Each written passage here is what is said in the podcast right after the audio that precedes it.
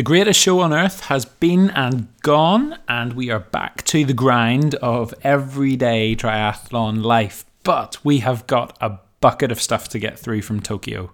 All the winners, the losers, the runners and riders, even the odd camera boat that decided to get in the way just to spice things up. So if you've been missing your regular dose of triathlon-related fun and games, look no further than episode twenty of Tri Me A River.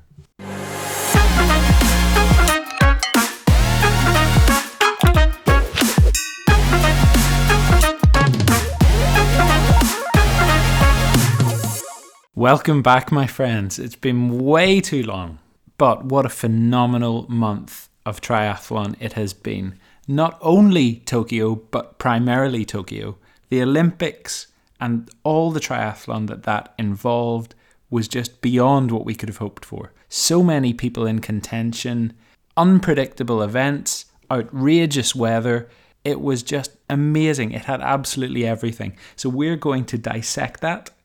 I'll also touch on last weekend's World Series final races and make you aware about our new Olympic and World Champions, because before this week, nobody in history, male or female, had ever held both the World Championship title and Olympic title in the same year. And then this week, it has now happened twice. It is old news. Both the male and female world champion also won at the Olympics in the individual events. So we'll get to that, but let's take a dive, pardon the pun, into what went on in Tokyo, beginning with the men's event. So just to get it out of the way, the results. First, Kristian Blummenfelt, second, Alex Yee, third, Hayden Wilde. We will get into them in slightly more detail in a few minutes, but we can't begin anywhere other than the camera boat fiasco. What was going on there? None of us have ever seen anything like it before. If you weren't watching the race, or if you haven't yet gone onto YouTube to check out the highlights, it was incredible. Staggering, but incredible. All the athletes had lined up on the starting pontoon in order. The camera boat was slowly working its way along the line, taking in the nervous expressions on their faces, watching people adjusting their goggles. And halfway along the line, you heard a starter's gun go off in the distance, and half the field dived in.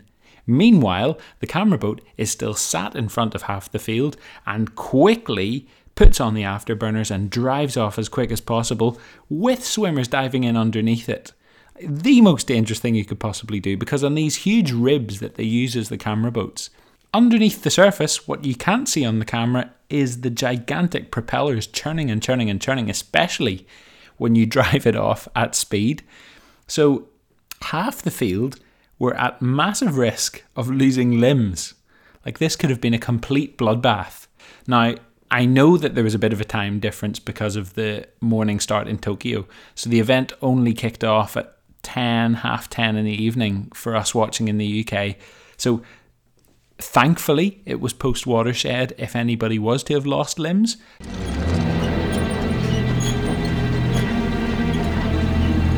You're going to need a bigger boat. It was funny listening to the reaction of some of the athletes afterwards as well. So Hayden Wilde from New Zealand, who actually went on to win the bronze medal, said after the race, "I thought to myself, I've had a blinder of a start here. Then I realised that it was because hardly anyone else was around me, and I felt pretty gutted about that." He then went on to say that he made a bit of a positive out of it, saying it was good to stretch his arms out a bit after hanging around for twenty-five minutes before the start. Not everyone came out of it so well. They said on T V, no injuries, no casualties at all. However, Australian triathlete Jake Birtwhistle was kicked during that false start and suffered a broken nose. He said afterwards, "It was one of the roughest swims I've been in. It was a foot to my face. It might even have been in the false start, so that turned out being all for nothing as well." Even with a broken nose, Jake went on to finish sixteenth, which is no mean feat when you've had a foot in the face before the race has even started. Then, next big talking point before we get onto the racing, the Norwegian kits. So Kristian Blummenfelt, who won and clearly took all the column inches after the race, did so wearing a reverse Superman-style outfit, completely see-through, apart from a black area in the shape of a pair of Y-fronts. And it wasn't just him, it was the other Norwegian male athletes. It was Lotte Miller in the female event, uh, including a little black strip across her chest as well. But apart from just enough black fabric to preserve their modesty, the Norwegians were racing in see-through gear. It might as well have been cling film. It was the most outrageous thing I think I've ever seen a sports person wear. The Spanish kit as well wasn't too far off it either. They didn't have the black undergarments on display, but I imagine if the likes of Mario Mola or Javier Gomez had finished slightly higher up the field, we'd have been chatting about them as well. So I don't know if there was any science behind this, if the fabric was lighter, but surely you can have light fabric that you don't see through. Maybe it was just one way of playing mind games with the opposition, a good way of maintaining a bit of distance with the cyclist chasing behind you when you've got your back end sticking in their face and nothing is being left to the imagination. Next thing I want to touch on is our very own Alex Yee. Lived up to the hype. He just looks so effortless when he runs. He never looks tired, even when he's going at one hundred ten percent. Now, in my previous episode, I predicted before the race that if Alex was in the front pack at the start of the run, he would win. I was confident of that. And he was in the front pack at the start of the run and controlled things beautifully until about two kilometres to go. And I was so convinced that he had it in the bag. I was calling my dad in to watch it with me. I was saying, this is amazing. We're going to have a British champion, but not one of the Brownlees, like a new force in British triathlon, which, to be fair, Alex Yee is. But I did not anticipate what Kristian Blummenfelt had up his sleeve in the last one or two kilometres. So, Kristian Blummenfelt, Big Blue, sprinted the last kilometre in what is effectively a new Olympic event. The one K sprint. Like his last kilometre, which included him slowing down coming up to the line when he realised he'd won, was two minutes and thirty seconds. Let me repeat that for you. His last kilometre, from the one kilometre to go sign, his last kilometre was two minutes thirty. If you multiply that up, that is twelve thirty, five kilometre pace. If he could hold that pace, that is. And for that one kilometre, that is quicker than five K world record pace for a track five kilometre race. So Joshua Cheptegei's five thousand metre track world record pace, Kristian Blummenfelt was going faster than that for the last kilometre of running, one thousand metres of running, at the end of an Olympic triathlon. That is fast. And is it any wonder, one, that he won the race going like that, and two, that he vomited his guts out as soon as he crossed the finish line. Then I just chundered everywhere. I was like, have that nature, one nil. It was funny, the cameras clearly weren't expecting it. They were hanging around for Yee to come over the line, so they were zooming in on Blummenfelt lying on the ground wrapped in the finishing tape, when suddenly just his breakfast goes everywhere on the blue carpet. You know, Norway have got some frightening talent at the moment. If you think about it, so Kristian Blummenfelt, who not only demolished the field at the end of that Olympic race, but also has since then, at the weekend, won the World Series.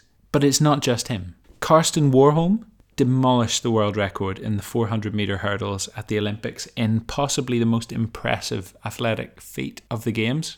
Jakob Ingebrigtsen finally completed his life journey up to this point to become the best fifteen hundred metre runner in the world, taking apart an incredible field of athletes at the age of only twenty years old. Then you've got Erling Haaland, who is one of the most feared and sought-after footballers on the planet and may well change hands in the next year or two for something in the region of one hundred fifty million pounds.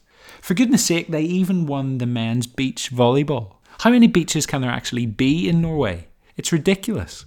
And that's not to mention the country's dominance in the Winter Olympics, where they have topped the medal table at the last two Winter Olympic Games. All from Norway, all supremely talented, and still so young. And Blummenfelt is just another one from that long, long production line. So I've mentioned Kristian, who came first, Alex, who came second, and then Hayden Wilde with a really solid bronze, putting it to Yee and Blummenfelt right to the very end. I don't want to overlook Johnny Brownlee, though. Great stuff from Johnny. He just didn't quite have the run sharpness at the very end, but was very much in contention on the swim and the bike. Just sadly couldn't quite hold it together in the run. But fifth is very, very commendable. For your three Olympic individual appearances taking place over a ten-year period, coming third, then second, then fifth, deserves immense respect. Three top five finishes over that period of time. He is so consistently strong, and this is after so many people had written him off. He beat massive names to finish top five in that race. So huge kudos to Johnny, and there is more on Johnny very soon when we chat about the mixed relay race. So I will get to that. One last story to touch on. I wish I didn't have to. On a bit of a sad note, there was one anti-doping violation in the men's race, and that was from Russian athlete Igor Polyanskiy. I know what you're thinking. Russian athlete test positive in doping scandal. Come on, tell me the other story, Stephen. The sky is blue, the Pope is Catholic. But Polyanskiy was found to have had an out-of-competition test done on July the twenty-first in Vladivostok in Russia, where I assume he was training. This returned an adverse finding for genetically engineered erythropoietin, or E P O, and as such he has been suspended. And it wasn't just Polyanskiy on the men's side of things. There was also Yuliya Yelistratova from Ukraine on the women's side. She also was caught up in a bit of a doping scandal post-games. Let me just look her up here so I get the details right. Yes, here we go. So again, another adverse finding for E P O in a sample. Um, this was taken from Yuliya Yelistratova in Tokyo on July the twenty-third, my birthday, just uh, if you want to stick that in your diary for next year. However, Yelistratova, yes, she was found to definitely have this in her sample. She was then not allowed to compete in the race. So because this finding was uncovered before the race took place, she missed out on taking part in the women's individual triathlon. Her test was relating to a sample from the twenty-third. She was then suspended on the twenty-fifth, which was just two days before the race itself. So she had competed in the two thousand eight, two thousand twelve, and two thousand sixteen Olympics, but she didn't get the chance to compete here because she might well have been cheating. Thankfully, it wasn't all like that. You're always going to get one or two people who try and chance their arm and work their way around the system. In the women's race, there were so many things to celebrate, so let's push Yelistratova to the side and get into the thick of the women's action. So, the podium, in reverse order. Third place, bronze medal, went to Katie Zaferes. Silver medal went to Team G B's Georgia Taylor-Brown. And the winner was the supreme Flora Duffy from Bermuda. Flora was the obvious bet beforehand, even though I thought with my prediction in the last episode I would go for a surprise winner. I think I said Maya Kingma. I knew Flora would be in the hunt, and she just was so strong, so powerful, so untouchable in that run at the end of the race. And since then there has been an amazing video doing the rounds online in the past week where Kevin Hart and Snoop Dogg are talking about Flora Duffy's win at the Olympics. It's brilliant. It involves Snoop Dogg, clearly not knowing much about the world of triathlon, saying that Flora was always going to win because Bermuda is where the Bermuda Triangle is from, and triangles and triathlons are almost the same thing, so there was only ever going to be one winner. Brilliant clip. Go and look it up if you haven't seen it already. But yeah, what about Georgia Taylor-Brown and her incredible silver with an outstanding run? And yes, Georgia's performance was amazing. But I did wonder afterwards, would she have won a medal without Jess Learmonth's insanely fast swim wiping out so many of the big players? If you watched the race in full, you would see that Georgia's teammate, Jess Learmonth, took it out on the swim. She's long been known as one of the best swimmers in women's triathlon. But her swim alone, with her ploughing ahead at the front, took out Maya Kingma, Rachel Klammer, Nicola Spirig, Taylor Nibb, took them all out of contention, and they never got back on. Jess's swim paved the way for Georgia Taylor-Brown to get that silver. So to put Jess's swim into context, her eighteen minutes twenty-four was well over a minute quicker than Nicola Spirig's nineteen thirty-two. Jess put over a minute into someone like Nicola Spirig, and that takes some doing. She cut through the water like a jet ski. Or should I say, a Jess ski. Maybe that should be her new nickname from now on, actually. But phenomenal swim and completely paved the way for Georgia to take our silver. Then we also had Katie Zaferes showing her class to take bronze. She was the two thousand nineteen W T S World Champion, so she wasn't a surprise in that sense. But some people have been saying with Katie Zaferes thirty-two and Flora Duffy thirty-three, there were questions about whether they still had enough in the tank to compete with the youngsters who were ten years younger than them. But those questions were conclusively answered. It was a phenomenal show of strength from Katie to stick with the swim and hold off that chasing pack on both the bike and run. So, rattling through some of the other homegrown athletes from G B and Ireland, Jess Learmonth, aka Jess Ski, finished ninth. Vicky Holland came thirteenth. And Doctor Carolyn Hayes from Ireland came home in twenty-third, finishing strong with a brilliant sub thirty-five minute ten K. However, one thing that I really want to touch on, and it was just one of the most inspiring moments of the whole Olympic Games, triathlon or otherwise, when the Norwegian Lotte Miller went up to Claire Michel, who was the final finisher over the line, and Lotte got down on her knees and told Claire Michel, who was crying her eyes out, that she was a fighter. Thank you. Come on, you're a f***ing fighter, yeah. And she was a fighter. Claire got to the end ahead of twenty-one other athletes who didn't even finish the race, so she was one hundred percent right, Lotte, when she went up to her and said that. But it was such a great clip, so heartwarming. And another clip, if you haven't seen it, go and look it up. Lotte Miller, Claire Michel, at the end of the women's triathlon. Oh, just a real tug on the heartstrings, but it was so good to see. Once they cross the finish line, they've gone through the pain together, they want to congratulate one another, they're doing it as a big team, and they see that there is more to Olympic competition than simply grabbing the medals to take home with you. Then, finally, the mixed relay, the new kid on the block in terms of triathlon events at the Olympics. And it was outstanding entertainment. I don't think I've enjoyed watching a triathlon event as much as I enjoyed watching the Tokyo Mixed Relay in years. So each country, if you want a quick rundown of what it involved, had four competitors. So you needed to have two males and two females, which interestingly is why Norway couldn't take part, because they only had one female on their Norwegian squad in the shape of Lotte Miller.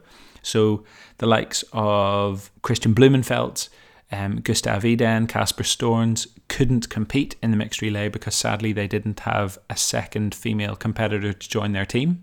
In the end, it was a really fantastic race that changed hands in terms of the main runners and riders on a couple of occasions.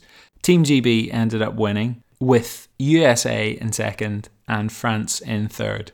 Some of the highlights of this mixed relay involved, well, for a start, the flying changeovers where one athlete would come in, tag their friend, and they would run off and leap like a salmon into the water off the end of the pontoon. It was just so good to watch. There was so much going on at any one time. Other things, though, that really stood out. Vincent Louise from France went on a ridiculous chase that nearly got gold for France. Just would have been so unexpected, but he hunted Alex Yee down to the point where he took over on the bike, going over the blue carpet at the end of one of the loops. But in working so hard to get onto Alex Yee's tail, he burnt himself out a little bit and eventually fizzled away and dropped down to third. But it was worth it. It was a gamble to get gold. Ended up resulting in a bronze for France, but it was brilliant to watch. Another big highlight was Johnny, our very own Johnny Brownlee, completing the full set. And in his own words... Yeah, the Olympics have completed it. uh, I've been waiting for that one. Olympics completed it.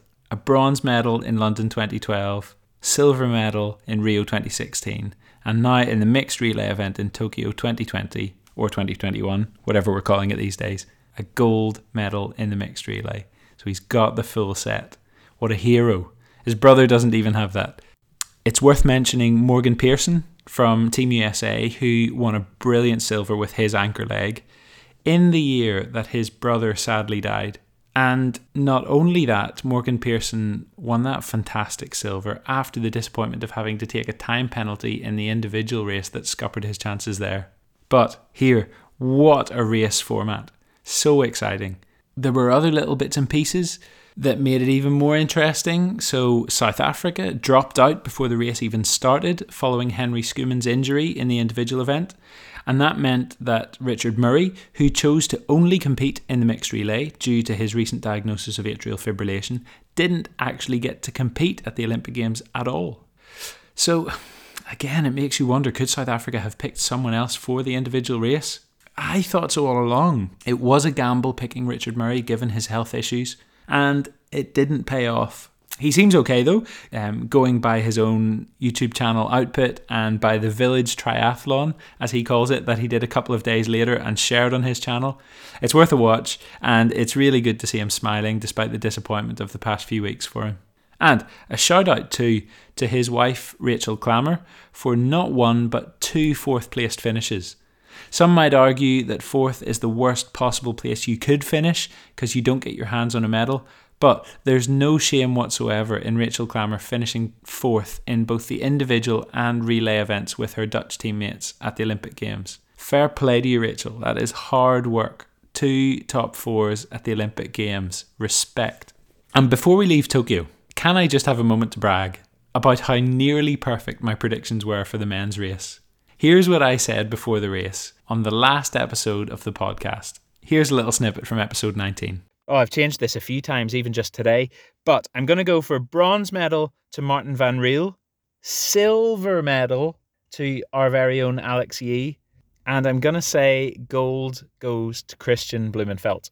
So I didn't get a one, two, three, but Van Riel, my prediction for third, came fourth. So I think I can take a little bit of pride on my one, two, three picks coming first, second and fourth. No? Not convinced? Ah, well. And the less said about my women's predictions, the better, because they were not close in the slightest. Moving on.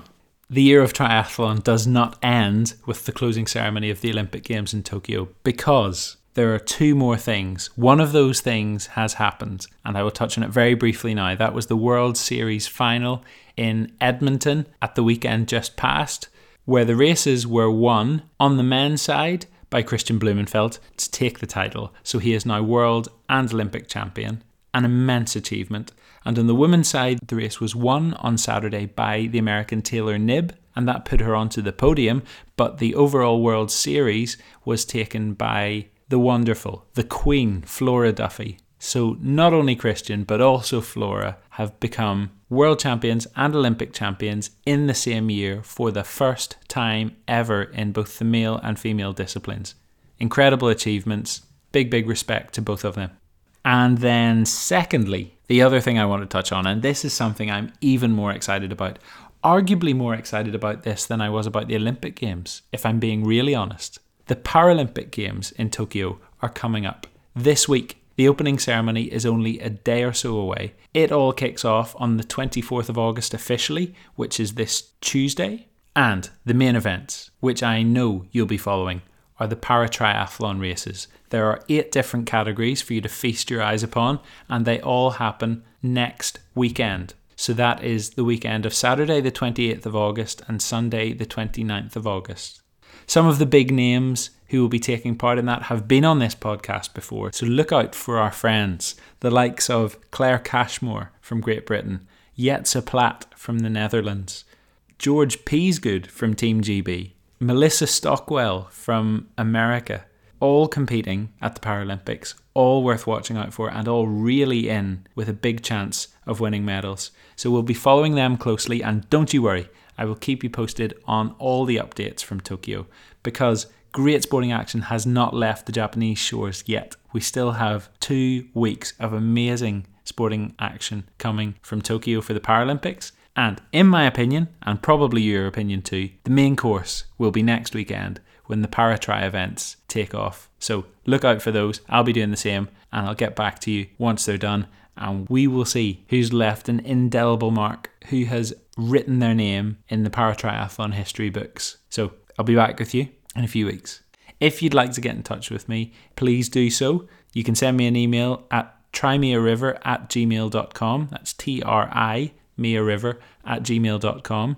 You can find me on Twitter at Tri Me A River, spelt the same way. Or you can find me on Instagram at Tri Me A River underscore pod. It would be great to hear from you on any of those platforms. I love hearing from you, and I love chatting to you too. So that's why this has been a pleasure.